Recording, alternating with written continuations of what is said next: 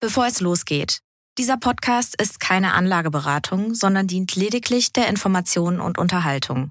Die Hosts oder der Verlag übernehmen keine Haftung für Anlageentscheidungen, die sie aufgrund der im Podcast gehörten Informationen treffen. Leben mit Aktien. Ein Vermögenspodcast der Wirtschaftswoche. Mit Christian Wieröhl und Horst von Butler. Herzlich willkommen zu einer neuen Folge von Leben mit Aktien, dem Vermögenspodcast der Wirtschaftswoche von und mit Horst von Butler und Christian Viröl. Ja, wir melden uns heute von zwei ganz unterschiedlichen Orten. Ich bin hier auf dem platten Land. Wenn Sie im Hintergrund einen Mähdrescher hören, dann bitte ich das jetzt schon zu entschuldigen. Und Christian, du bist wie immer in Berlin, da wo das Leben tobt. Ja, bei mir zu Hause auf der Friedrichstraße. Das, was mal die neue Luxusmeile in Berlin werden sollte, so vor 20 Jahren. Galerie Lafayette als der Ankermieter. Hermes hatten wir hier früher. LVMH, alle großen Labels. Aber irgendwie hat sich die Friedrichstraße dann doch nicht zur Champs-Élysées Berlins weiterentwickelt.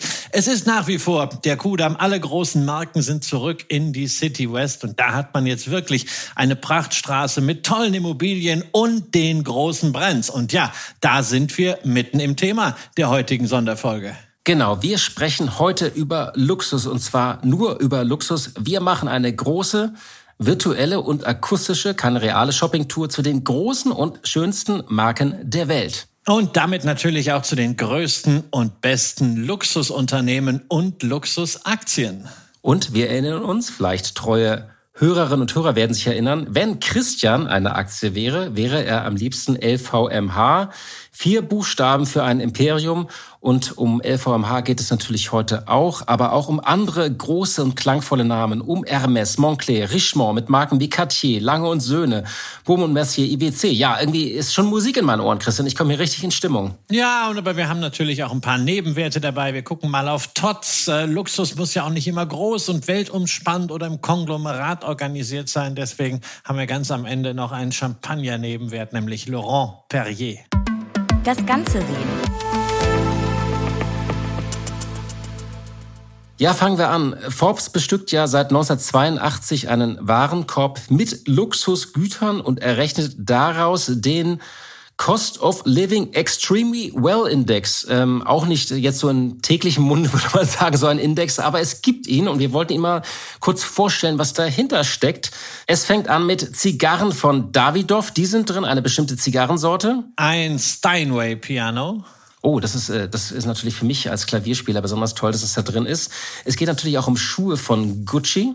Tja, und äh, das kleine Schwarze darf auch nicht fehlen. Es wird nicht von Chanel genommen, sondern in dem Fall auch wieder von Gucci. Und natürlich ein Parfum von Chanel darf in diesem Korb nicht fehlen. Eine Uhr, nämlich die Royal Oak von Audemars Piguet. Also ich habe nicht wirklich Ahnung von Uhren, aber ich glaube, das ist eine der legendärsten, oder? Es ist eine Uhr, die vor allem immer wieder neu interpretiert wird, sehr begehrt ist und sie hat eigentlich Audemars Piguet in den letzten zehn Jahren auch das Geschäft äh, gerettet und begehrt. Es ist ja ein Familienunternehmen. Es ist nicht so die Uhr für meine Handgelenk. Sie ist sehr massig, aber sie ist äh, teuer, begehrt und knapp. Ja, äh, eine Handtasche darf natürlich auch nicht fehlen von Hermes. Eine, ein bestimmtes Modell ähm, mit äh, Gold und Schwarz aus Frankreich und Kaviar. Christian, da kriegst du wahrscheinlich Hunger. Naja, natürlich. Äh, vor allen Dingen kriege ich aber beim nächsten Punkt Durst, nämlich Champagner. Ein Case 210er Dom Perignon ist mit dabei und witzig auch eine Schönheits-OP bei einem erfahrenen Schönheitschirurgen in New York.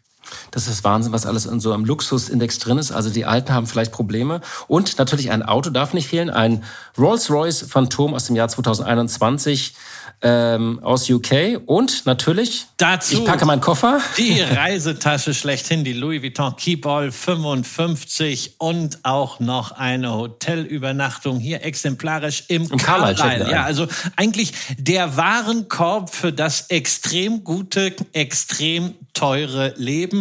So ein Gegenstück zum klassischen Verbraucherpreisindex. Und gegen den lässt Forbes diesen Cost of Living Extremely Well oder CLEVI-Index dann auch laufen. Seit 1982 hat er sich versiebenfacht, der CLEVI, während der US Consumer Price Index sich nur verdreifacht hat. Will heißen, die Luxusinflation liegt im Durchschnitt bei 5% PA. Die normale Inflation für Normalsterbliche, für das, was man zum Leben braucht, bei 2,7 Prozent. Also Luxus doppelt so teuer. Ja, und das reflektiert eben auch die Preismacht der Luxushersteller, die über alle Phasen und auch Krisen hinweg ihre Preise nicht nur verteidigen, sondern auch anheben können. Und das ist natürlich auch für Investoren eine spannende Ausgangsbasis. Wer jetzt also überlegt, ob ich mir von Louis Vuitton eine Tasche, die, die Keep All 55 für aktuell 2200 Euro kaufe, ähm, der wird ja eben äh, nicht sagen, okay, weil sie jetzt 2400 oder 2500 Euro kostet, deswegen mache ich das nicht mehr. Er muss vielleicht ein bisschen länger sparen. Wenn er diese Tasche haben will, und das ist das Schöne am Luxus, dann wird er sie kaufen, weil es geht hier ja um Begehrlichkeiten. Genau, und er wird sich allenfalls fragen, ob denn diese Tasche noch exklusiv genug ist. Aber auch dafür gibt es ja Lösungen, indem man zum Beispiel immer wieder spezielle Editionen, auch der LV Keep All, auf den Markt bringt. Zum Beispiel hat LV ja eine Kollektion gemacht mit Jeff Koons, einem der wichtigsten zeitgenössischen Künstler und aktuell wieder eine Edition mit Yasoi Kusama mit diesen Punkten. Also man kann das Ganze dann auch veredeln. Lenkt aber zur Frage über Exklusivität, haben wir jetzt schon gehabt. Aber ansonsten, was spielt für dich persönlich bei Luxus denn auch noch eine Rolle? Also Luxus ist ja tatsächlich äh, von der Definition her, ähm, da geht es ja immer um, um Verschwendung, etwas, was den Rahmen sprengt. Ich finde, Luxus ist zum einen eine sehr subjektive Definition, die sich jeder definieren kann. Es ist auch relativ. Also was manche sagen, was für ein Luxus. So, für, das kann für viele schon ein schönes Hotel sein, ein Restaurant, was sie sich leisten. Äh, es gibt also diesen klassischen materiellen Luxus. Für mich ist das immer so ein bisschen Ausbrechen. Man gönnt sich etwas, man schlägt bewusst über die Stränge, man kauft sich etwas Besonderes. Das gilt zum Beispiel auch für viele Menschen äh, für die erste Uhr. Es gab früher die Faustformel, der Mann kauft sich beim ersten Erfolg vom ersten Nettogehalt seine erste Uhr. Das Problem ist übrigens, dass die Uhren inzwischen so teuer sind, ähm, äh, also bei einer Rolex zwischen 8, 10.000 und 12.000 Euro, dass das mit dem Nettogehalt nicht mehr so ganz hinkommt. Da äh, kann man sich dann vielleicht noch irgendwie ein Einsteigemodell von Breitling oder so leisten. Aber äh, wie gesagt, es ist das rein materielle. Und natürlich gibt es dann noch den ideellen Luxus, äh, diesen sprichwörtlichen äh, Zeit und Auszeit, äh, wo wir im übertragenen Sinne sagen, das ist für uns etwas Besonderes. Ich finde, Luxus fasziniert mich einfach als Journalist, weil er einfach über alle Kulturen und äh, Jahre und Jahrhunderte so intakt ist.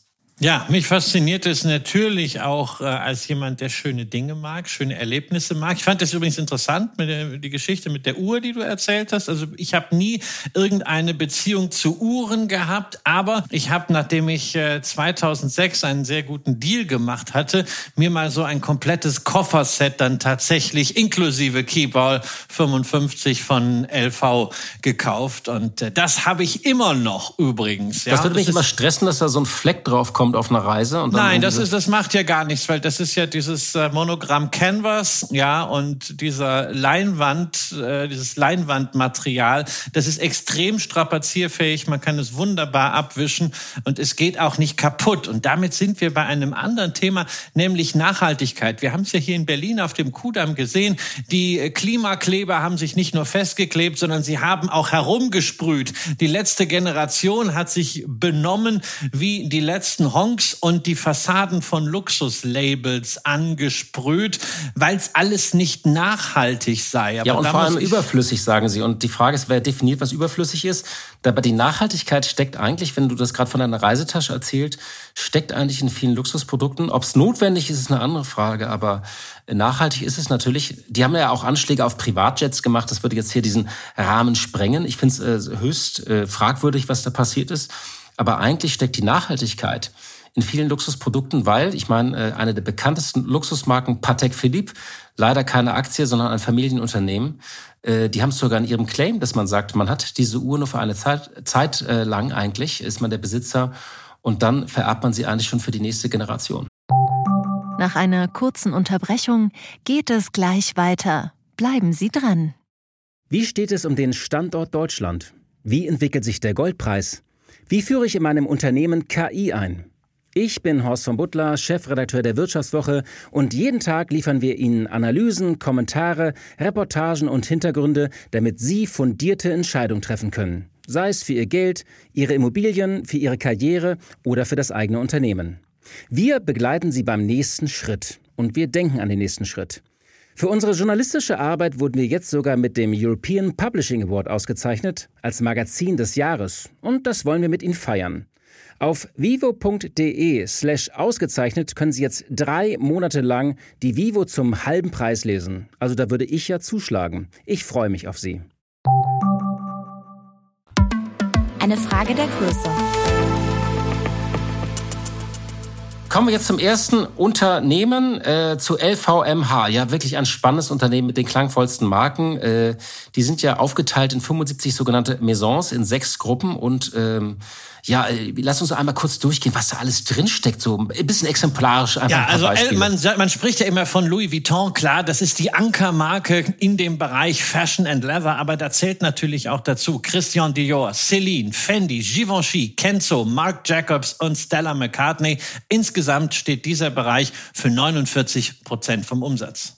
Dann gibt es natürlich die Weine und Spirituosen, auch Champagner ähm, äh, mit Hennessy, äh, Dom Perignon, Mouy Chandon, Ruinard, Veuve Clicquot, das kennt man, wenn man feiert. Also die ganzen edlen Spirits, ähm, das ist die, die große Champagnersparte. Übrigens, ähm, die Veuve Clicquot äh, war ja, ist ja eigentlich ganz interessant. Äh, das wurde ja von einer der ersten großen Frauenunternehmern gegründet, die Witwe Clicquot. Die hatte damals eigentlich ein Berufsverbot, hat aber nach dem frühen, frühen Tod ihres Mannes äh, dieses Champagner, ein kleines Champagner gut übernommen und hat daraus diese Weltmarke gemacht. Eine sehr schöne Unternehmensgeschichte. Na, das Thema Witwe wird uns am Ende bei Laurent Perrier auch noch mal wieder begegnen. Zunächst aber, ja, was für die Damen, wobei auch wir Herren wollen ja gut riechen. Ja, natürlich, Parfüm, Kosmetik, 10 Prozent vom Umsatz. Aqua di Parma hast du genannt. Fenty Beauty, die Marke, die man gemeinsam mit Rihanna nach vorne gebracht hat, noch nicht ganz so erfolgreich, wie man gedacht hatte, aber natürlich auch Beweis dafür, dass man neue Marken, zeitgemäße Marken auch für jüngere Kunden erfindet. Guerlain mit dabei, Sephora und natürlich hat man hier auch die ganzen Parfums der Stammmarken, insbesondere solche globalen Megaseller wie J'adore von Dior. Und dann gibt es natürlich auch den Uhrenbereich und den Schmuckbereich mit den großen Namen wie Bulgari, Hublot, Tag Heuer und Tiffany. Das war noch eine wirklich ein spannendes Stück Wirtschaftsgeschichte. Wir erinnern uns an diese Über an dieses Übernahmeangebot kurz vor der Pandemie, glaube ich. Dann wurde nochmal um diesen Preis gekämpft. Ja, inzwischen gehört Tiffany, die äh, im, im Film verewigte Marke, auch zum Reich von LVMH. Tja, 18 Prozent des Umsatzes macht man dann mit diversen Handelsaktivitäten. DFS, eine Duty-Free-Kette, Le Bon Marché ist da mit dabei und La Samaritaine, unter anderem natürlich das legendäre Stammhaus am Pont Neuf, wo ja Bernard Arnault, der Spiritus Rector von LVMH, sehr, sehr viel Herzblut reingesteckt hat, um dieses Kaufhaus nach der erfolgreichen Sanierung wieder in ganz neuem Glanz erstrahlen zu lassen. Dazu gibt es noch ein paar Hotelaktivitäten, da haben sie aber noch nicht so viele oder auch Investitionen zum Beispiel in die Zeitung Les Echos. Das ist ein bisschen vernachlässigenswert. In Summe macht das 84 Milliarden Euro Umsatz in den vergangenen zwölf Monaten und man muss wirklich sagen, es gibt kein anderes Luxuskonglomerat, das so breit aufgestellt ist nach Sparten, Marken und auch nach Regionen. Die, über die haben wir noch gar nicht gesprochen. Ähm, und ähm, ja, äh, das Interessante ist, dahinter steckt ja auch eine Familie, die mächtig Skin in the Game ist. Ja, 48,2 Prozent Anteil haben die. Das heißt, die können durchregieren. Die haben aber auch ihr Vermögen in diesem Unternehmen drin. Und wir haben es hier letztendlich zu tun mit einem unternehmerisch gemanagten Luxusportfolio. Und da muss ich ernsthaft fragen, wer braucht da noch einen Luxus-ETF, wo alle möglichen Unternehmen, wo man immer hinter Luxus auch eine Frage äh, noch stellen kann, äh, zusammengeballt sind oder einen aktiv gemanagten Fonds, der irgendwelche Luxusaktien hat. Also nicht nur systematisch, auch von der Performance her fragt man sich das. Für die letzten fünf Jahre der ETF plus 72 Prozent von Amundi. Dann der aktiv gemanagte Fonds Pictet Premium Brands 58 Prozent. Aber Louis Vuitton, Moet Hennessy, LVMH über fünf Jahre inklusive Dividende 200 Prozent ein Verdreifacher. Also das unternehmerische Portfolio hat alle aktiven und passiven Fondsmanager und Investments hier geschlagen. Und ist mit über 400 Milliarden Euro Marktkapitalisierung die größte börsennotierte Firma Europas. Du hast es in der vergangenen Folge erwähnt, aber man muss noch mal festhalten, es ist eben keine europäische Firma, sondern die Umsätze sind global verteilt, natürlich mit diesem Schwerpunkt Asien. Die Karte äh, wirst du auch noch mal äh, posten, natürlich in den Shownotes und in den sozialen äh, Medien. Also man macht äh, ein gut ein Drittel äh, der Umsätze macht man in Asien, ein Viertel etwa in den Vereinigten Staaten und in den anderen Märkten, zum Beispiel in äh, Südamerika, dann 12 Prozent und der Rest verteilt sich dann so ein bisschen auf Japan und Europa. Also man muss sagen, es ist wirklich breit aufgestellt mit dem kleinen Klumpen Asien, aber das zählt ja eigentlich für alle Luxusunternehmen, dass man eine große China-Abhängigkeit hat. Ich nannte das ja immer so das Paradox der Globalisierung. Die Asiaten wollen ja nicht nur das Original kaufen, sie kommen ja teilweise auch nach Europa und kaufen hier in München und anderen Städten und in Paris die Originale, während die Europäer in die Welt fahren und sich die äh, äh, Imitate äh, auf den Märkten der anderen Länder kaufen. Das nenne ich mal das schöne Paradox der Globalisierung. Aber das nur am Rande. Wir hatten das ja, wir hatten das ja schon in der letzten Folge. Man entkommt China nicht. Wir haben es hier mit dem europäischen Unternehmen zu tun, das aber eben ein Weltkonzern ist ja, auch zum Glück, denn man ist ja eben Profiteur der Globalisierung und auch Profiteur des Aufstiegs von Menschen, von gesellschaftlichen Schichten, gerade auch in den Emerging Markets. Ein bisschen Blick in die Zahlen. Es war ja gerade Halbjahresabschluss. 15 Prozent Umsatzwachstum im Vergleich zum ersten Halbjahr 2022. Beim Gewinn Net Profit, also nichts bereinigt, ja, 30 Prozent zugelegt. Und also die Bilanz ist ebenfalls in Ordnung. Nettoschulden 25 Milliarden Euro inklusive Leading-Verbindlichkeiten. Hört sich jetzt wahnsinnig viel an, ist aber nur einmal das aktuelle EBITDA oder eben 1,35 mal der EBITDA-Durchschnitt der letzten fünf Jahre. Und die Frage ist natürlich, wie sieht es mit dem langfristigen Wachstum aus? Der Umsatz ist in den vergangenen zwölf Monaten mit 84 äh, Milliarden Euro, doppelt so hoch wie noch im Jahr 2017. Das muss man sich mal auf der Zunge zergehen lassen. Und das Ergebnis ist mit 16 Milliarden Euro fünfmal so hoch wie 2017. Ja, die operative Marge liegt bei gut 27 Prozent. 2017 war man noch bei 19 Prozent. Wohlgemerkt inklusive Handelsumsatz. Also diese Zahlen stimmen. Ich glaube, die, die entscheidende Frage für die Zukunft ist, kann es so weitergehen? Und da müssen wir mit der berühmten Zeile von Fettes Brot antworten. Jein. Ja. ja. Ich gehe aufs Konzert. Ich habe es schon mal gesagt. Im ja, ja, du kannst, du, kann, du kannst das besser, aber es ist wirklich ein entschiedenes Jein, denn organisch lässt sich dieses Tempo kaum beibehalten. Zumal ja auch die betuchten Konsumenten etwas vorsichtiger geworden sind, wie jetzt also schon auch übrigens bei allen anderen Luxuslabels, die stagnieren oder gar schrumpfenden Umsätze in den USA zeigen. Ja, dazu stammen die Zuwächse, die LVMH im ersten Halbjahr gesehen hat, primär aus einer Volumenausweitung, also nicht aus Preiserhöhungen. Und das zeigt, aufgrund dieser immensen Skalierung in den letzten Jahren ist LVMH zwar in vielen Labels, aber nicht mehr insgesamt über den ganzen Konzern Pure Luxury. Ja, in einigen Marken, insbesondere gerade auch bei der Stammmarke Louis Vuitton, ist man schon eher Premium beziehungsweise Lifestyle mit den entsprechenden zyklischen Risiken, die eben den Chancen der Skalierung gegenüberstehen. Konjunkturanfälligkeit dürfte auf jeden Fall zugenommen haben und ist in meinen Augen auch das größere Risiko als das Nachfolgerisiko beim Patron bei Bernard Arnault. Äh, Nochmal nachgefragt, wo endet für dich dich eigentlich ähm, Luxus und wo beginnt Lifestyle oder Premium? Oder ist das so, gibt es da eigentlich eine, eine Faustformel? Nein, es gibt, es gibt keine Faustformel, aber wenn ich sehe, wie populär äh, Louis Vuitton geworden ist mit dem, was so in der Standardkollektion ist. Äh, wenn man die Schlangen vor den Läden sieht, dann geht das schon dahin, dass es sicherlich Premium ist, aber Apple ist auch Premium. Es ist nicht äh, Dior, es ist nicht Hermes, wo wir wirklich dieses Rare haben und auch dann kombiniert damit, dass man es nicht sofort bekommt. Das ist für mich auch immer ein Zeichen für Luxus beziehungsweise für das allerhöchste Segment, dass ich Wartelisten haben muss. Und, äh, Oder Verknappung, Warte, ne? Ja, ja, Warteschlangen am Eingang von Louis Vuitton, das ist jetzt nicht exklusiv. Ja, also Wartelisten sind ganz entscheidend. Das gibt auch die, ich erinnere, die schöne Definition äh, von dem bekannten Juwelier Willi Rüschenbeck aus Köln. Der sagt immer, es gibt Luxus und es gibt harten Luxus. Und bei harten Luxus sagt er zum Beispiel bei Uhren, das sind für ihn Audemars Piguet, Rolex und Patek. Diese drei Marken, der Rest ist Luxus. Das ist wahrscheinlich sehr individuell, ähm, aber trotzdem nochmal zurück zu, zu LVMH. Du hast gesagt, wie schwierig es ist, organisch weiter zu wachsen in dem Tempo. Äh, da ist ja mal die Frage, ähm, kann man anders wachsen, zum Beispiel durch Übernahmen?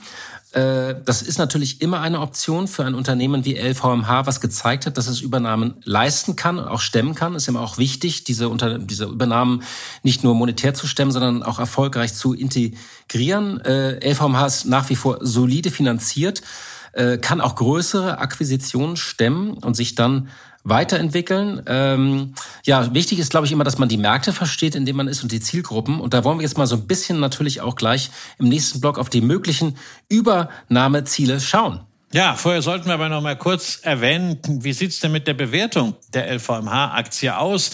Aktuell 25-fache des für dieses Jahr erwarteten Gewinns. Naja, das ist etwa in der Mitte des Bewertungskorridors der letzten fünf Jahre.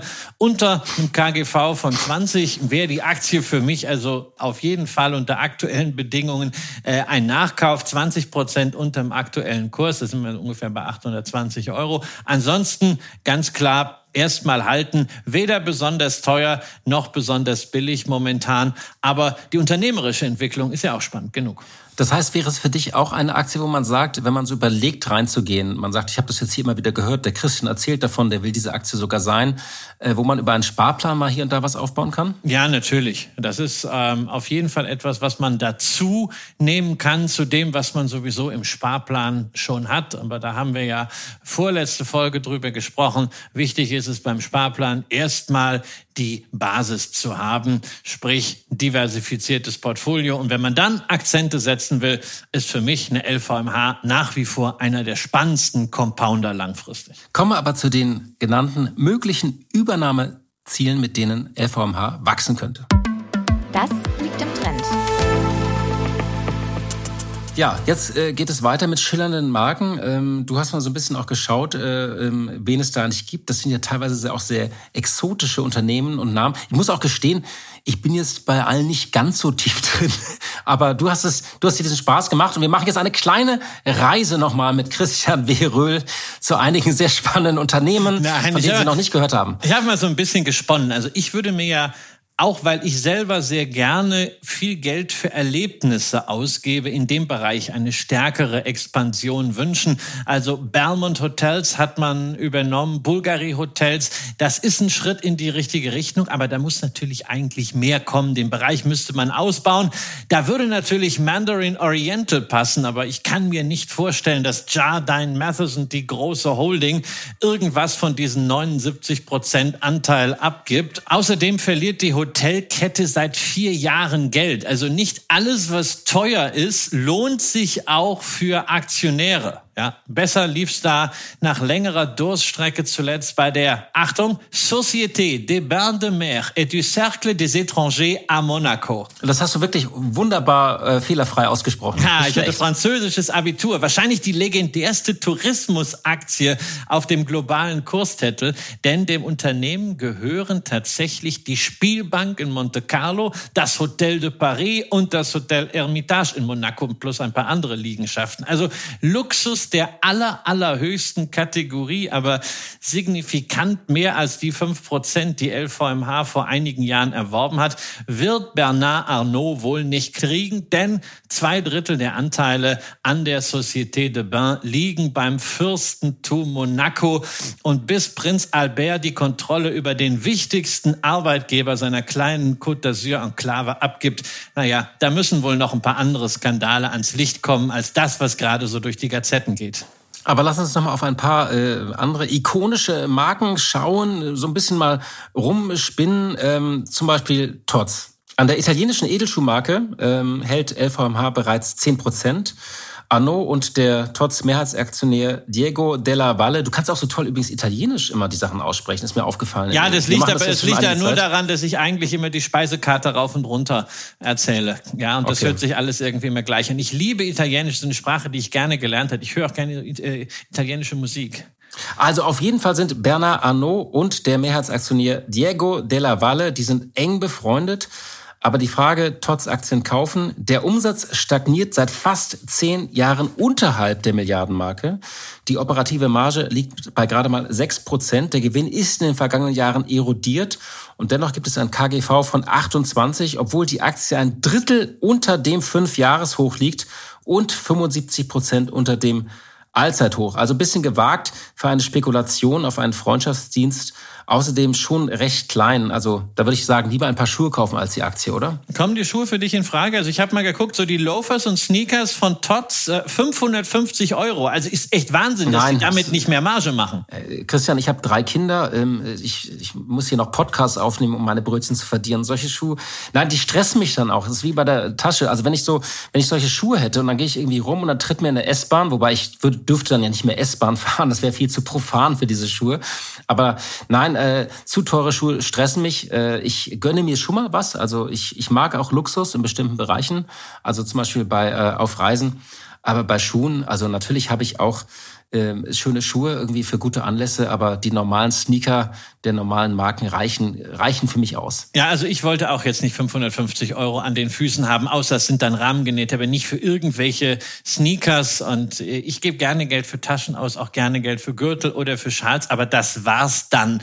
Ähm, ich würde mir auch keine Winterjacke äh, kaufen äh, von Montclair. Wobei, ne, also wenn man aufs Unternehmen guckt, da stimmt zumindest die Luxuspositionierung und die Wachstumsstory. Umsatz und Gewinn bei Montclair wachsen zweistellig mit 3,3 Milliarden Euro. Ist da auch eine gewisse kritische Größe für LVMH da. Ne? Bringt ja nichts, wenn die irgendwo 50 Millionen Umsatz einkaufen.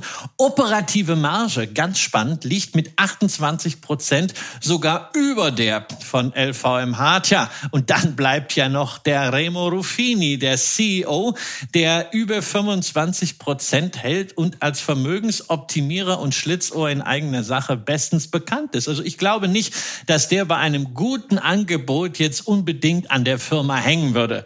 Problem ist halt, die Aktie ist in den letzten zwölf Monaten 50 Prozent gestiegen, mit einem KGV von 25, nun ganz ordentlich bezahlt. Das ist jetzt nicht abenteuerlich. Wenn man sie im Depot hat, finde ich sie nach wie vor sehr, sehr interessant. Auch ein gut geführtes Unternehmen. Nur auf diesem Niveau bleibt jetzt nicht viel Spielraum für eine unternehmerische Prämie, die ein Arnaud natürlich zahlen müsste.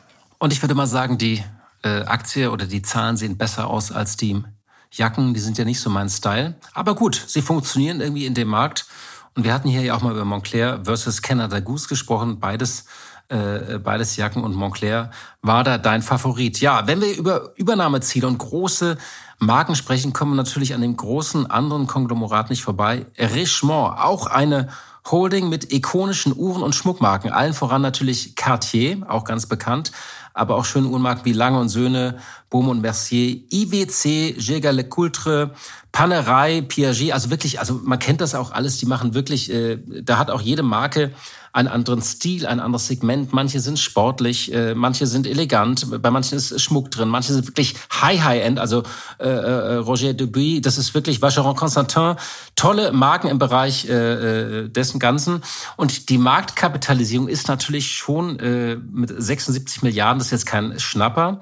Der Umsatz liegt bei knapp 20 Milliarden Euro und die operative Marge oberhalb von 20 Prozent, nicht zuletzt wegen des starken Direct-to-Consumer-Anteils von 74 Prozent.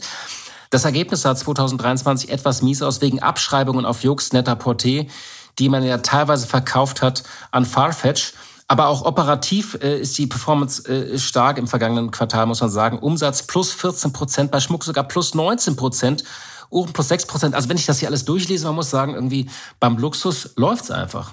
Naja, beim Luxus läuft gerade momentan. Dazu kommt ja äh, für Richemont auch noch keinerlei Schulden, also eine sehr, sehr gesunde Bilanz. Und es ist natürlich kein Wunder bei einem solchen Konglomerat, dass die Spekulation um eine Übernahme durch LVMH seit Jahren immer wieder aufkommt. Allerdings gibt's auch da einen dominierenden Gesellschafter, den Geschäftsmann Johann Rupert, der 50 Prozent Anteil hat, auch durch Mehrfachstimmrechte festgezurrt, der immer wieder die Eigenständigkeit von Richemont betont. Dazu natürlich auch die Frage, ob LVMH sich nach der Tiffany-Integration noch stärker im Schmuckbereich engagieren will. Denn du hast jetzt wahnsinnig viel über die Uhren gesprochen. Das ist sicherlich auch das prestigiöse Geschäft, aber zwei Drittel der Umsätze werden eben mit Schmuck generiert. Und auch hier haben wir natürlich ein sehr, sehr starkes Asien-Exposure. 19,7 Prozent zwar nur in Anführungszeichen in China, aber 5,5 Prozent in Hongkong. Und wenn ich noch Japan, Südkorea, Indien und alles, was sonst noch in Asien verkauft wird, dazu zähle, dann sind wir auch hier bei 47,5 Prozent. Genau, und man hatte eben bei der Profitabilität auch eine lange äh, Durchstrecke. Man muss sagen, das Unternehmen Richemont ist zwischen 2008 und 2017 beim operativen Ertrag kaum gewachsen. Entsprechend schwingt bei der Bewertung auch ein bisschen Misstrauen mit. Die Gewinnerwartung von 6 Franken 80 je Aktie impliziert beim aktuellen Kurs von 130 Franken ein KGV von unter 20, was angesichts der wirklich exklusiven Marken eher gering ist. Das heißt, bei welchem Kurs würdest du zuschlagen? Naja, also bei 100 Schweizer Franken könnte ich da schon schwach werden. Wobei ich habe mit Uhren eben, wie gesagt, nicht so viel am Hut. Und ganz klar natürlich, wir haben diese große Überschrift, na, was wären denn mögliche Übernahmeziele für LVMH? Jetzt mal so ein bisschen plakativ genutzt. Aber es darf natürlich nicht das Ziel sein, dass man jetzt glaubt, man sei schlauer als Bernard Arnault und hat irgendwas äh, schon eher als er. Das kann dann Beifang sein, sondern wenn man sich bei Richemont engagiert, dann, weil man davon überzeugt ist, dass dieses Uhren- und Schmuckimperium weiterhin so prosperiert, wie das jetzt in der letzten Zeit war. Auch da aber natürlich ein bisschen äh, bei der einen oder anderen Marke die konjunkturellen Risiken eventuell berücksichtigen, aber die sind halt hier schon ganz gut bewertet. Kommen wir auf eine weitere Luxusmarke, ähm, die natürlich kein Übernahmeziel ist, aber die wir erwähnen müssen. Äh, und zwar Hermes. Ähm, ja, ist wohl eine der exklusivsten, besten Luxusmarken weltweit überhaupt. Ich würde so sagen, neben äh, Chanel und Gucci. Ähm, zwei Nein, Zahlen. also da, da muss ich dir ganz entschieden widersprechen. Äh, Chanel ja, Gucci sehe ich dort überhaupt nicht, sondern Hermes ist wirklich ganz, ganz exklusiv. Hermes ist börsennotiert, sicherlich top of the tops. Und das erkennen wir an zwei Zahlen. Und wir werden ja gleich auch noch über Gucci sprechen. Zwei Zahlen sagen eigentlich alles über Hermes. Operative Marge 42 Prozent. Und KGV 50. Das Unternehmen ist inzwischen über 200 Milliarden Dollar wert, also die Börse hat es auch nachvollzogen, wird aber äh, ja gehandelt und bewertet wie eine Birkenberg, also als Rarität, nicht? Ja, äh, natürlich. Und diese Bewertung jetzt irgendwie fundamental zu verargumentieren, da fehlt mir einfach die Fantasie. Nur, solange das Unternehmen weiter wächst, vor allem natürlich beim Ertrag, ohne dabei beliebig und belanglos zu werden, solange man weiterhin diesen Exklusivitäts-, Raritätszuschlag hat, kann der Kurs durchaus im Einklang mit den Gewinnen weiter steigen. Also, pointiert formuliert, wollen wir es mal zusammenfassen, wenn LVMH Porsche ist, dann ist Hermes Ferrari noch exklusiver, noch ikonischer. eben kein Markenportfolio, sondern wirklich eine Einzelmarke, ähm, die auch alleine geführt wird und eben sich nicht, nicht expandiert, indem sie einfach dazu kauft. Ja, äh, das KGV lag in den vergangenen zehn Jahren niemals unter 30, durchschnittlich knapp unter 40. Durch diese ultra High-End-Positionierung äh, gibt es auch sehr geringe zyklische Risiken, aber man hat eben auch diesen, dieses hohe äh, Asien-Exposure, da hatten wir vorhin drüber gesprochen. Äh, man ist abhängig von der Konsum, Lust und Freude der Asiaten und da vor allem auch der Chinesen. Ja, und für LVMH ist die Aktie tabu, denn Arnaud hat sich vor über zehn Jahren mal angeschlichen und über 20 Prozent an Hermes erworben. Übrigens nicht so ganz legal, ja, aber die Nachfahren des Gründers, die Familie Dumas Hermes, hatten daraufhin dann mit einer Sondergenehmigung der französischen Börsenaufsicht auch ganz interessant ihre Anteile gepoolt und die halten nun über 50 Prozent. Damit ist das Unternehmen quasi in sicheren Händen. Äh, LVMH hat diese Hermes-Aktien dann an die eigenen Aktionäre ausgeschüttet. Arnaud hält noch einen kleinen Anteil in der Privatstiftung, aber Übernahmefantasie ist gleich null. Naja, und Kursfantasie, wie gesagt, ich tue mich da mit der Bewertung schwer, aber das tue ich mich auch bei einer Birkin-Bag und so sollte man es äh, einsortieren. Wenn man die Aktie haben will, wenn man an diesen Brand glaubt, dann muss man sie irgendwann kaufen oder man lässt es einfach. Ich finde es sowieso interessant, äh, die, die, die tollen Luxusmarken, die eigentlich eben nicht verkäuflich sind, also zumindest für diese Konglomerate nicht. Wir hatten ja einige hier erwähnt. Patek Philippe, Familienunternehmen äh, äh in, der, in der Hand der Familie Stern. Rolex steckt eine Stiftung hinter, kann man auch eigentlich nicht kaufen. Oder mal PG hat mir genannt, auch in Familienhand. Noch ein weiteres Unternehmen fällt mir ein, auch äh, von einer deutschen Familie betrieben, von der Familie Schäufele Chopin, ist auch nicht für diese Konglomerate erreichbar. Das heißt, man kann auch, ich finde es immer so interessant, welche Marken verteilt sind. Ähm, also da kann man zulegen, da nicht. Ja, jetzt müssen wir noch auf, ein dritte, auf eine dritte Gruppe kommen, die gar nicht so schillernd klingt, finde ich. Also das könnte auch ja. eine Marke, die Müsliflocken, also wenn ich das so lese, Kering. Also Kering, naja, ist halt auch wieder so ein, so ein Kunstname und auch natürlich aus der Kategorie der Unternehmen, die völlig undenkbar sind als Übernahmeziel für LVMH, denn Caring ist die Holding von Arnauds Erzfeind François Pinault, mittlerweile geführt von dessen Sohn François-Henri Pinault, der ja ein ziemlich schillernder Typ ist, verheiratet mit Salma Hayek, aber er war auch mal mit dem Topmodell Linda Evangelista zusammen, hat mit ihr sogar einen Sohn. Die Familie hält 42 Prozent, ja, und äh, Pinault hat LVMH VMH die wohl größte Niederlage der Geschichte zugefügt. Genau, das war 2004 der große Übernahmekampf um Gucci, das war äh, tatsächlich, also man muss das auch nochmal nachgucken. Also ich finde immer, dass diese Luxuskonglomerat haben wirklich äh, in mehreren Teilen Wirtschaftsgeschichte geschrieben. Tiffany haben wir vorhin erwähnt. Gucci sollte man auch nochmal nachlesen, 2004.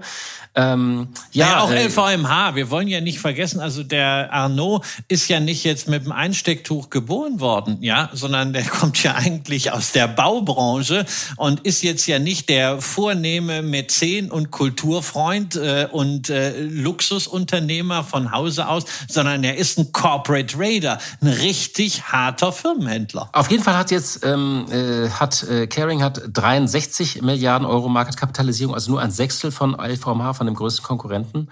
Und ähm, ja, und mittlerweile ist Gucci, um, äh, um diese Marke hat man, hatte man sich 2004 so erbittert äh, äh, gestritten. Er hat einen Umsatzanteil von 50 Prozent, ist die wichtigste Marke und äh, ja, was hat man denn da noch so im Portfolio, Christian? Ja, äh, Saint Laurent ist mit dabei, etwa 16 Prozent äh, zum Umsatz äh, tragen die bei. Bottega Veneta, auch ein klangvoller Name. Ja, und dann so ein paar kleinere Marken. Balenciaga ging durch die Presse wegen dieses Skandals um Werbung mit Kinderspielzeug, das so irgendwie in dieser BDSM-Ecke war. Also das war schon wirklich unappetitlich. Alexander McQueen ist dabei und Brioni. Ah. Die, ja, Älteren, von, die ja. Älteren von uns kennen noch Brioni als die Anzugmarke unseres Kanzlers. Nein, natürlich nicht des aktuellen Kanzlers. Ich glaube, der kauft bei C&A oder, oder P und C. Äh, aber Gerhard Schröder war der Brioni-Kanzler und inszenierte sich auch gerne als solcher. Man muss leider sagen, äh, dass das äh, Caring hat enttäuschende Zahlen vorgelegt. Im ersten Halbjahr sind sie nur zwei Prozent gewachsen. Verglichen mit den Wachstumszahlen der Konkurrenz ist das eher mau. Und Gucci ist sogar marginal geschrumpft. Da stellt sich natürlich die Frage, ob man diese Marke vielleicht, du hast es vorhin an, äh, als du protestiert hattest, als ich die zu den Top-Marken gezählt hat, ob diese Marke vielleicht ein bisschen überdehnt äh, wurde in der Vergangenheit, weil äh, du hast ja gesagt, zwischen Luxus, hartem Lux und Lifestyle, äh, diese gewisse Begehrlichkeit und Knappheit, die gehört eben auch dazu. Man muss auf Luxus eben nicht nur Warteschlangen, sondern auch Wartelisten haben. Ja, also das ist das eine und auf der anderen Seite ist die Spannweite halt sehr groß geworden, was alles auf diesem Gucci-Label draufsteht, ja, vom traditionellen italienischen Stil bis hin so zu Streetwear, die schon so einen richtigen Bling-Bling-Faktor hat.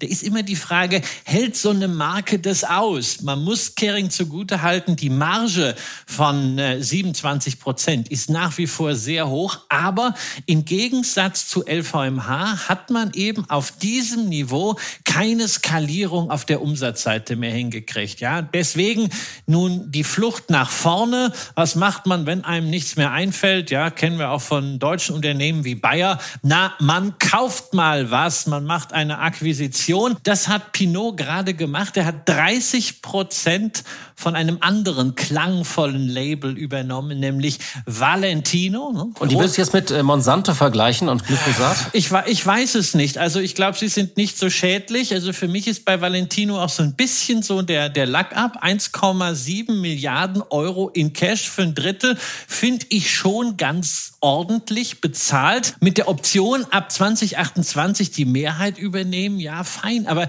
irgendwie wirkt das doch so ein bisschen getrieben. Ich frage mich immer, was bringen jetzt diese Minderheitenanteile für fünf Jahre? Das heißt, du arbeitest jetzt fünf Jahre für diese Beteiligung, schaffst dort Werte, die du am Ende, wenn du es komplett übernehmen willst, dann bezahlen darfst, weil du die anderen 70 Prozent entsprechend teurer kaufst. Ich weiß nicht, auf mich wirkt es nicht ganz schlüssig. Also die Aktie wird mittlerweile mit weniger als dem 20-fachen Gewinn bewertet, historisch, also ein sehr niedriges Niveau. Aber da drückt sich eben auch die Skepsis aus, auch gegenüber äh, Pinot als Manager. Also wer hier investiert, kann man sagen, äh, der setzt darauf, dass es nicht nur Society kann, sondern auch Turnaround. Also man muss wirklich auch gucken, dass das gut gemanagt wird. Und ähm, ja, und ein Turnaround im Mode-Lifestyle-Bereich kann lange dauern. Das habe ich bei einigen Marken gesehen. Das sickert eben nicht so schnell durch. Man eine Marke, die überdehnt oder beschädigt ist, das dauert auch lange, das zu reparieren. Äh, und ein gutes Beispiel hast du ja auch nochmal mitgebracht, nicht? Ja, das ist Prada. Die sind bis 2014 rasant gewachsen, eigentlich zu schnell. Als Marke dann überdehnt durch Lizenzgeschäfte ausgeleiert. Ja, so Miucci Prada ist natürlich ein kreatives Superhirn, aber ihr Ehemann, der Bertelli äh, hat es dann mit der Kommerzialisierung ein bisschen übertrieben. Die Marke wurde beliebig und dann ist der Umsatz bis 2020 um 40 Prozent eingebrochen. Teilweise sind sie sogar in die Verlustzone gerutscht und die Aktie, die ja in Hongkong primär gehandelt wird, stürzte dann von 80 auf zeitweise 20 Hongkong-Dollar ab. Die haben es jetzt wieder in die Spur gekriegt. Wachstum, ordentliche Cash-Generierung und die Aktie ist meiner Ansicht nach auch, wenn ich gerade auf den Cashflow gucke mit einem Verhältnis von Unternehmenswert zu Free Cashflow bei 22 nicht zu teuer, wenn man denn, und das ist ganz wichtig, Single Brands mag. Ich persönlich bin da sehr, sehr zurückhaltend. Ich habe eine Single Brand Aktie und das ist eben Hermes. Ansonsten ist mir das Konglomerat eben LVMH wirklich am aller, allerliebsten. Da steckt alles drin. Jetzt müssen wir noch auf äh, einige Marken schauen in unserem großen Luxus-Special. Und wie gesagt, das ist ja alles hier eine Reise und ein bisschen äh, bewusste Spekulation, was denn zu LVMH passen könnte. Natürlich kann das Unternehmen auch alleine wachsen. Also das sind hier jetzt nicht irgendwelche Gerüchte, die, die wir in die Welt setzen, sondern wir wollen so ein bisschen von Unternehmen zu Unternehmen hüpfen und dann auch immer schauen, wie jedes Unternehmen einzeln aufgestellt ist. Und dann gibt es, äh, ja, dann gibt es in den USA etwas, was da entsteht, wo Bloomberg gesagt hat, könnte das vielleicht mal ein kleiner Rivale auch sein von LVMH, äh, Tapestry. Ja, und da ist es mir wirklich äh, irgendwie eiskalt den Rücken runtergelaufen, wie Bloomberg so etwas schreiben kann, dass da ein Rivale für LVMH entsteht. Was ist passiert? Tapestry übernimmt Capri. Und das sind jetzt so zwei Aktien, die man hier in Deutschland nicht so wahnsinnig auf dem Schirm hat, aber die Marken vielleicht doch. Also Tapestry, das ist die Handtaschenmarke Coach. 73 Prozent vom Umsatz, ergänzt um das Fashionhaus Kate Spade und die Schuhmarke Stuart Weitzman, nimmt jetzt 8,5 Milliarden Dollar in die Hand. Das sind 65 Prozent Übernahmeprämie und erwirbt Capri Holdings. Dahinter steckt das Handtaschen- und Sonnenbrillenlabel Michael Kors und dazu Versace sowie die Schuhmarke Jimmy Choo. Also, wir haben dann, wenn dieser Deal vollzogen ist, insgesamt sechs Marken, Coach, Kate Spade, Stuart Weitzman, Michael Kors, Versace und Jimmy Choo mit, naja, das ist schon eine Hausnummer, 12 Milliarden Dollar Umsatz und angeblich 200 Millionen Dollar Synergieeffekten, wie das immer so schön heißt, wenn fusioniert wird. Ja, vielleicht funktioniert das sogar, aber mit Luxus haben die Marken nichts zu tun, äh, also zumindest in der Art, wie wir es hier definiert haben. Ähm, ich glaube auch so, hat nicht so Michael Kors auch schon seine beste Zeit hinter sich? Das ist naja, doch nicht mehr. Cool. Ich glaube, das, das ist, ist, auch nicht exklusiv, sondern das, in jedem Kaufhaus findest du die Handtaschen und Sonnenbrillen, oder? Ja, das ist äh, sicherlich nicht mehr äh, Luxus. Das ist nicht die Liga von LVMH. Das ist irgendwo zwischen Lifestyle und Premium. Damit kann man sicherlich Geld verdienen. Ähm, aber also, dass das Ganze mit Luxus nichts zu tun hat, das stellst du fest, wenn du auf die Websites von Coach und von Michael Kors gehst. Das, womit wirst du nämlich empfangen? Empfang von Sale- und Rabattaktionen. Sowas wäre undenkbar bei einem wirklichen Luxuslabel. Tja, und jetzt äh, sagt man natürlich, ja, da steckt aber doch Versace drin. Also ich glaube, Versace war mal ikonisch, aber ist eben auch mit der Zeit nicht mitgegangen. Und dieses äh, etwas prollige Bling Bling, ich weiß nicht, also nicht mal bei, bei Rappern habe ich jetzt irgendwie so festgestellt, dass da jetzt so wahnsinnig äh, populäre äh, Versace-Klamotten getragen werden. Nach einer kurzen Unterbrechung geht es gleich weiter. Bleiben Sie dran. ChatGPT und andere Technologien verändern unsere Arbeitswelt rasant. Bei der Veranstaltung Work in Progress diskutieren wir in der Handelsblatt Media Group die Zukunft des Arbeitsmarktes, HR-Trends, KI, mentale Gesundheit und neue Leadership-Perspektiven. Sei am 13. und 14. Juni in Düsseldorf oder virtuell dabei und melde dich jetzt an unter work-progress.de. Und man muss auch sagen, weil diese Offerte, also diese Übernahmeofferte, weil die in Cash ist, wird diese neue Tapestry mit sechs Marken erstmal ordentlich Schulden haben. Schon jetzt hat man zwei Milliarden Nettoschulden, künftig dann zehn Milliarden. Und denen steht ein kombiniertes EBTA von aggregiert 1,3 Milliarden bei Tapestry und eine Milliarde bei Capri, also 2,3 Milliarden Dollar gegenüber, also Faktor 4. Ja, und das ist nicht unkritisch in einer Zeit, in der der US-Konsument vorsichtiger wird. Und man macht eben rund 55 Prozent der Umsätze in den USA.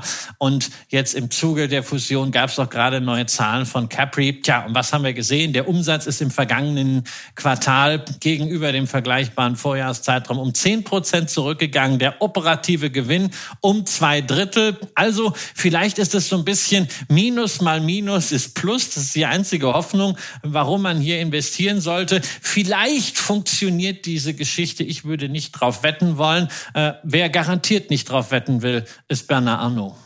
Also halten wir fest, es ist ähm, sehr spannend zu sehen, welche Marken sich wirklich oben halten können, welche gut geführt werden und ähm, ja, Luxus bleibt ein großes Geheimnis.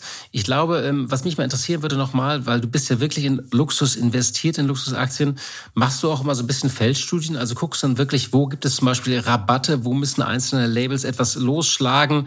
Äh, oder wie, wie, wie schaust du oder guckst du wie bei jedem anderen Unternehmen, äh, Novo Nordisk oder äh, Equinor, einfach auf die harten Zahlen? Nein, ich schaue natürlich vor allem auf die äh, harten Zahlen, aber ich gehe natürlich auch sehr, sehr gerne einkaufen und streune dann äh, so rum, gucke mir an, wie die Geschäfte aussehen, gucke mir schon auch an, wie die, wie die Kollektionen aussehen, um einfach ein bisschen ein Gespür dafür zu kriegen.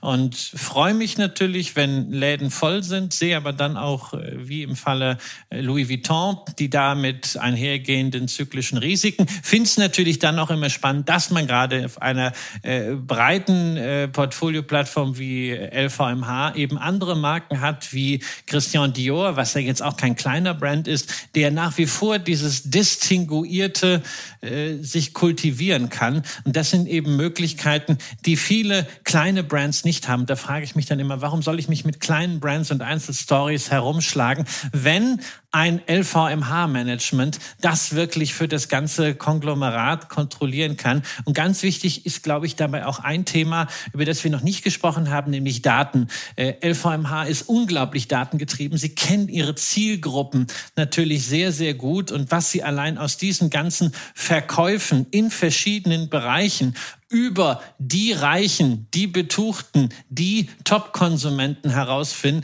das ist so viel mehr wert als alle Studien über das Kaufverhalten, das Lebensverhalten von Reichen. Und sie können das halt direkt umsetzen in Geld, in Umsatz. Deswegen hast du ja auch diese Aktie, du wärst diese Aktie der Transparenz halber, äh, ich habe sie auch. Ist man eigentlich über so einen normalen äh, Europa-ETF dann auch äh, allein von der Größe, äh, steckt die da auch drin? Also wenn man äh, in Europa spart?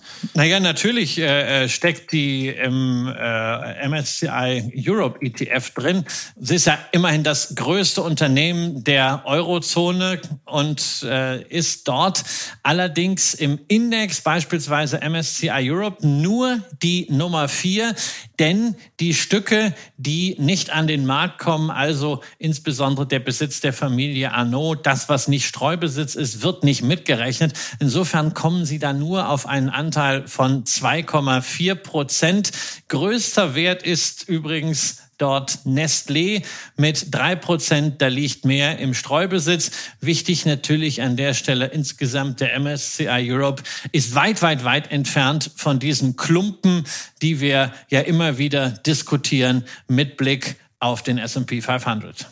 Du hast kleine Marken erwähnt und damit kommen wir zu unserer letzten Rubrik und zu den kleinen, feinen Marken, denn du hast noch etwas entdeckt.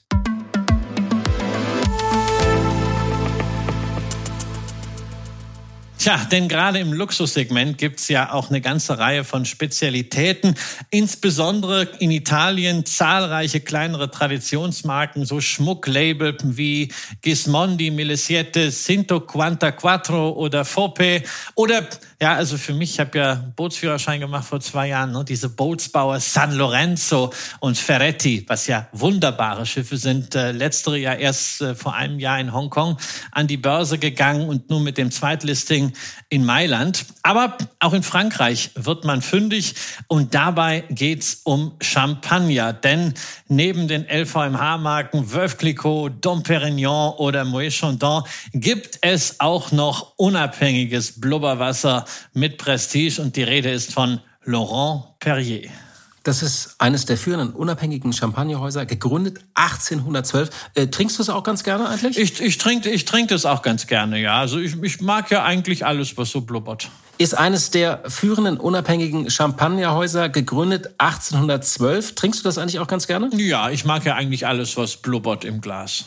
Also immer noch zu zwei Drittel im Besitz der Familie Nonancourt, aber ein Drittel ist eben auch Streubesitz. Und die Frage ist, was steckt hinter dieser kleinen Champagnermarke? Ist das eine Wachstumsstory? Ja oder nein? Es ist nicht äh, äh eine Story wie LVMH, wo man ja keine Details über diese einzelnen Maisons und Marken immer erfährt, sondern nur aggregierte Infos zum Thema Champagner oder Wein bekommt. Der Umsatz dümpelte zwischen 2012 und 2020 bei so 220 bis 240 Millionen Euro herum.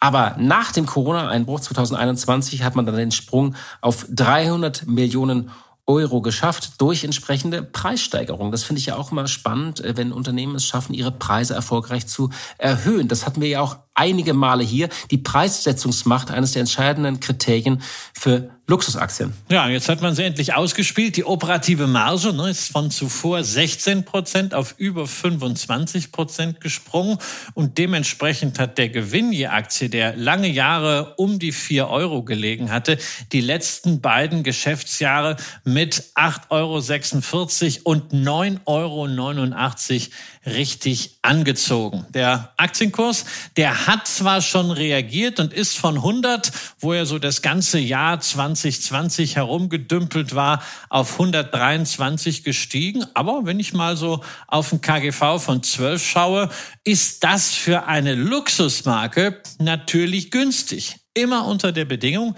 natürlich, dass das erhöhte Niveau bei der Profitabilität, was wir da jetzt sehen, durchgehalten werden kann. Das ist immer unsicher, aber bei Champagner erscheint mir das wahrscheinlicher als bei Spirituosen oder Fashion. Und wer sich für diese Spezialität interessiert, zwei Tipps dazu. Es gibt erstens einen schönen Write-up dazu auf dem Blog Value and Opportunity, den ich sowieso ganz großartig finde. Und zweitens, noch wichtiger, wenn ihr das recherchiert habt und irgendwann dann sagt, Mensch, das finde ich gut, auf jeden Fall unbedingt wie immer bei Nebenwerten limitieren. Die Geldbriefspannen sind selbst an der Heimatbörse zeitweise bei 1,5 Prozent, in Deutschland noch höher. Bloß nie bei solchen Werten unlimitiert reingehen nach dem Motto, ich muss da jetzt unbedingt rein. Heute billig, morgen teuer ist weder ein Motto von der Luxusbranche, noch ist es ein guter Ratschlag für Börseninvestments. Ja, liebe Hörer und liebe Hörer, wir kommen zum Ende. Sie haben es nicht nur an der Länge gemerkt, es war heute eine besondere Folge. Es war wirklich ja eine große Luxusreise in unserem Luxusspezial. Wir haben so viele Namen und äh, Häuser und Aktien besprochen. Ja, es war, glaube ich, die teuerste Folge, die wir je hatten, Christian, oder?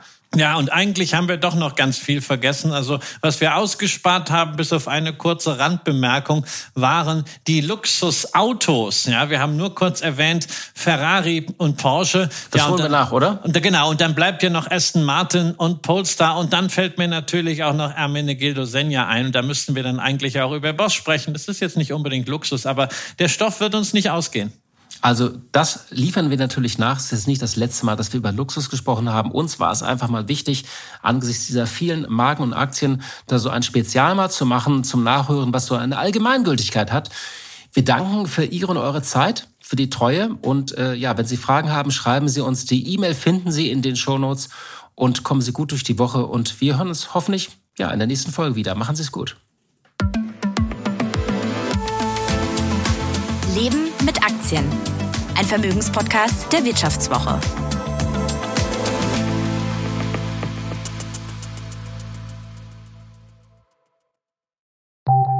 Nach einer kurzen Unterbrechung geht es gleich weiter. Bleiben Sie dran. Eine Weltreise starten, Ihr Hobby ausleben, finanzielle Unabhängigkeit muss kein Traum bleiben. In der neuen Vivo Coach Masterclass erfahren Sie, wie Sie das Vermögen dafür aufbauen und es einsetzen. Kurzweilige Videos, spannende Inhalte, konkret umsetzbare Empfehlungen. Entdecken Sie das neue kostenlose Video-Learning-Format exklusiv für Abonnentinnen und Abonnenten der Wirtschaftswoche. Jetzt unter vivo.de slash coach slash masterclass. Vivo Coach. Wissen, das sich auszahlt.